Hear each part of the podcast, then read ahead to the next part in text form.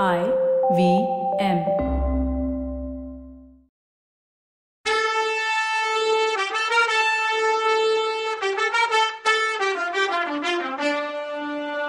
வணக்கங்க. நான் கவிதா பேசுறேன். வெல்கம் டு கதை பாட்காஸ்டின் பொன்னியின் செல்வன். இது எபிசோட் நம்பர் தொண்ணூத்தி ஆறு.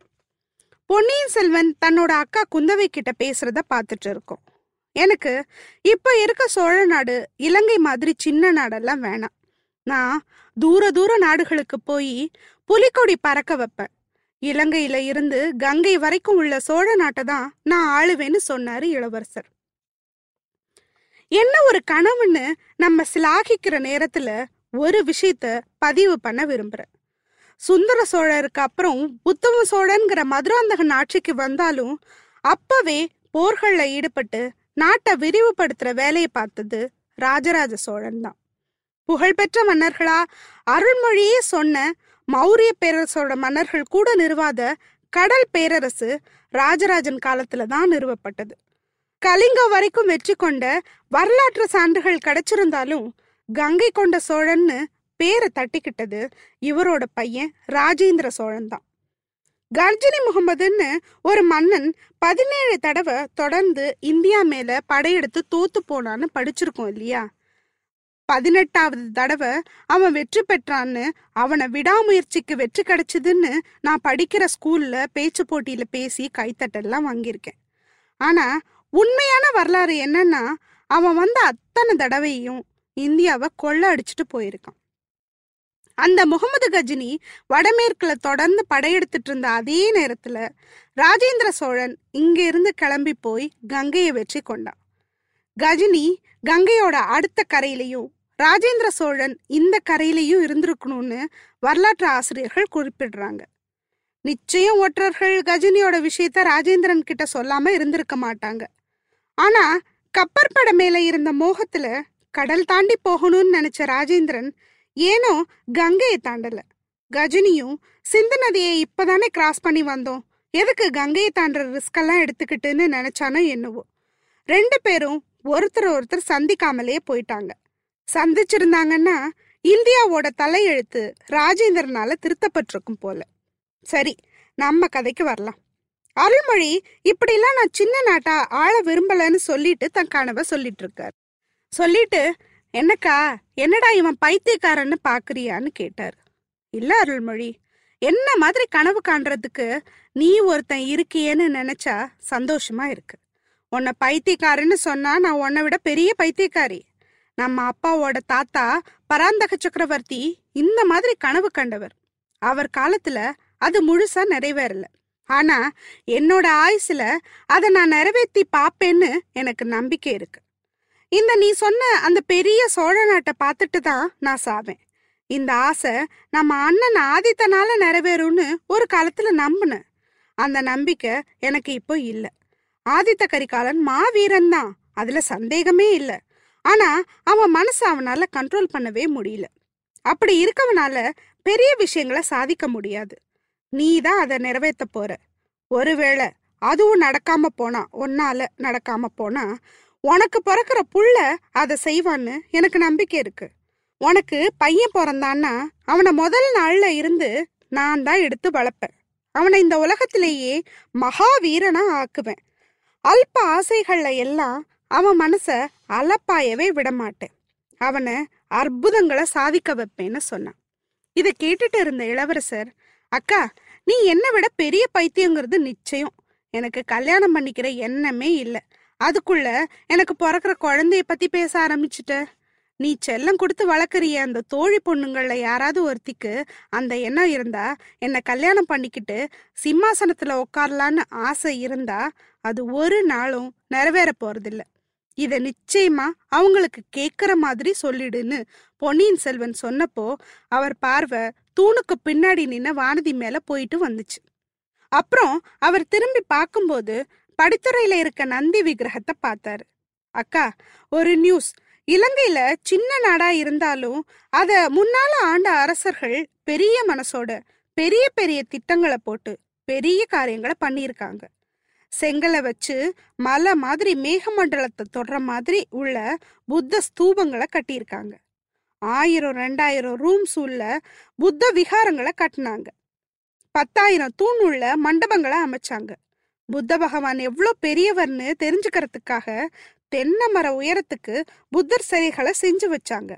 அக்கா இந்த நந்தி சிலைய பாத்தியா? எவ்வளோ சின்னதா இருக்கு. அடியும் முடியும் காண முடியாத சிவபெருமானோட வாகனம்னா நந்தி இவ்வளோ சின்னதாவா இருக்கும்? கைலாசத்துல சிவபெருமான பூதகணங்கள் வந்து தொந்தரவு பண்ணாம இருக்க வாசல்ல நின்று காவல் காக்குறவர் நந்தி. அவருக்கு இவ்வளோ சின்னதாவா செலவைக்கிறது?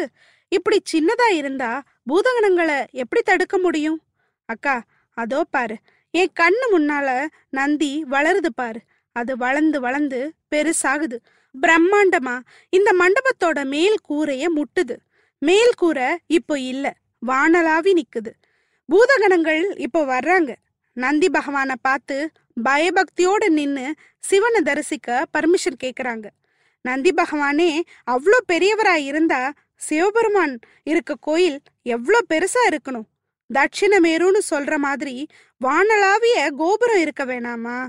அதுக்கு தகுந்த பிரகாரம் இருக்க வேணாமா? அப்போ தமிழ்நாட்டில் உள்ள கோயில் எல்லாம் அகஸ்திய முனிவருக்கு தான் பொருத்தமாயிருக்கும்னாரு. என்ன நக்கல்ல இவருக்கு? இவ்வளோ கனவு கண்டுதான் பெரிய கோயிலை கட்டினார் போல. சரி இன்னும் என்ன சொல்றாருன்னு கேட்கலாம். அக்கா எனக்கு ராஜ்யமும் வேணாம் ஒன்றும் வேணாம். சோழ சிம்மாசனத்துக்கு யார் வந்தாலும் ஆலய திருப்பணி அதிகாரியா என்ன போடுங்கன்னு கேட்டுக்குவேன்னாரு. இதை கேட்டதும் குந்தவை தம்பி நம்ம ரெண்டு பேர்ல யாருக்கு பைத்தியம் ரொம்ப முத்திருச்சுன்னு போட்டி போடலாம். ஆனா இப்போ நாம முக்கியமா கவனிக்க வேண்டிய விஷயம் ஒண்ணு இருக்கு. நாம பேசிட்டு இருக்க இந்த நேரத்துல சோழ நாட்டுக்கு ஆபத்து நிறைய காத்துட்டு இருக்கு. அது உள்ள உள்ள எதிரியா? இல்ல வெளியில இருந்து வர்ற எதிரியா? இல்ல ஃப்ரெண்டுன்னு நடிக்கிற எதிரியா? யாரா இருந்தாலும் அவங்களால ஆபத்து இருக்கு. கொஞ்ச நாளா எனக்கு ஒரு கனவு வருது. பல பலன்னு இருக்க கொலை வாழ் ஒண்ணு எனக்கு தெரியுது. அது யார் மேலேயோ பாய போகுது. அது யாருன்னு தான் தெரியல. நம்ம குலத்தை சேர்ந்த யாராவது அந்த வாளுக்கு பலியாக போறாங்களா? இல்ல இந்த சோழ நாட்டை ரெண்டு துண்டா பண்ணி அந்த வாழ் நாசமாக்க போகுதான்னு தெரியல. அதுக்கு என்ன பண்றதுன்னு நீயும் நானும் சேர்ந்து யோசிக்கணும். அதை தடுக்கணும்னா குந்தவை. ஆமாக்கா வந்தியத்தேவர் சொன்ன விவரத்துல இருந்து எனக்கும் அப்படிதான் தோணுது. முக்கியமான ஆபத்து யார்கிட்ட இருந்து வரப்போகுதுன்னு உனக்கு தெரியும்லக்கா? அப்படின்னாரு இளவரசர். பழுவூர் ராணியை தானே தம்பி சொல்றேன்னு கேட்டா அவ. ஆமாக்கா அவ யாருன்னு தெரியும்லன்னு கேட்டாரு. வல்லவர் சொன்னதுல இருந்து அதை தெரிஞ்சுக்கிட்டேன்க்கா. அஞ்சு வயசுல நான் காவேரி வெள்ளத்துல மூழ்கினேனே ஞாபகம் இருக்கா? காவேரி தாய் என்ன எடுத்து காப்பாத்தி படகுல விட்டுட்டு மறைஞ்சிட்டாங்களே.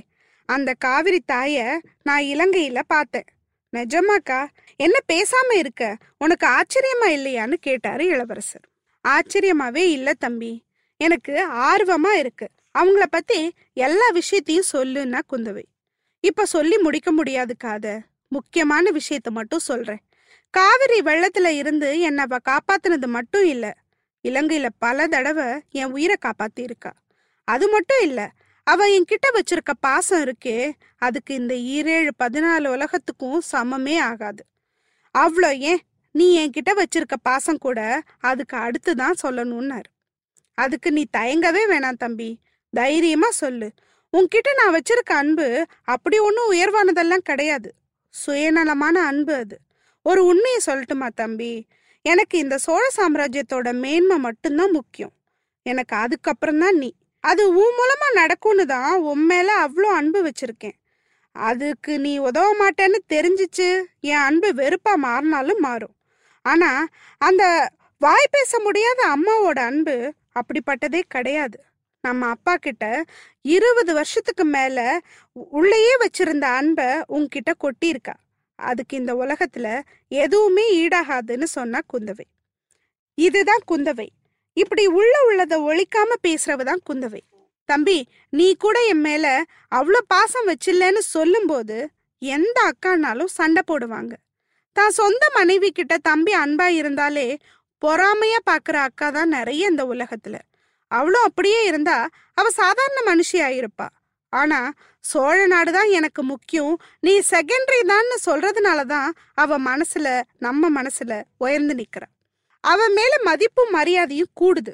அனிருத்தர் கூட அவகிட்ட பேசும்போது அந்த புறத்துல இருக்க மத்த பொண்ணுங்க மாதிரி நீ ஏன் இல்லை?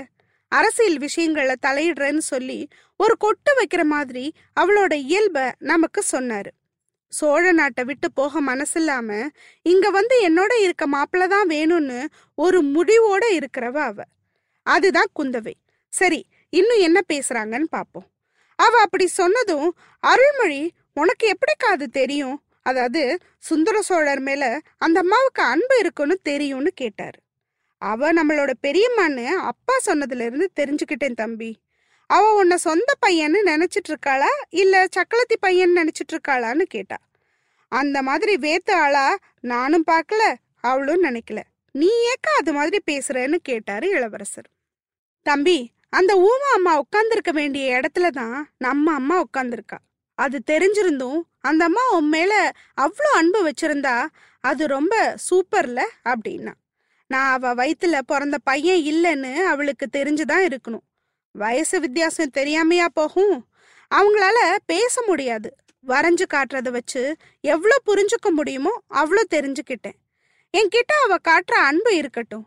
அவ நம்ம அப்பா கிட்ட எப்படி அன்பு வச்சிருக்கான்னு நினைச்சா என் நெஞ்சு உருகிடுச்சுக்கா. அப்பா என் வயசுல என்ன மாதிரி இருந்திருப்பாரான்னு கேட்டாரு. இல்ல தம்பி நம்ம அப்பா உன் வயசுல மன்மதனையே தூக்கடிக்கிற மாதிரி அழகோட இருப்பாராம். நம்ம சோழக்குளம் வீரத்துக்கு பேர் போனது தானே இல்லாம அழகுக்கு பேர் போனதில்ல. நம்ம தாத்தா அரிஞ்சயர் வைத்தும்பராயர் குடும்பத்துல இருந்து கல்யாணி பாட்டிய கல்யாணம் பண்ணிக்கிட்டார். அவங்க இளமையில அவ்வளோ அழகா இருப்பாங்களாம். இப்ப கூட கல்யாணி பாட்டி எவ்வளோ அழகா இருக்காங்கன்னு உனக்கு தெரியும். அதனால தான் நம்ம அப்பாவும் அழகா இருந்தார்.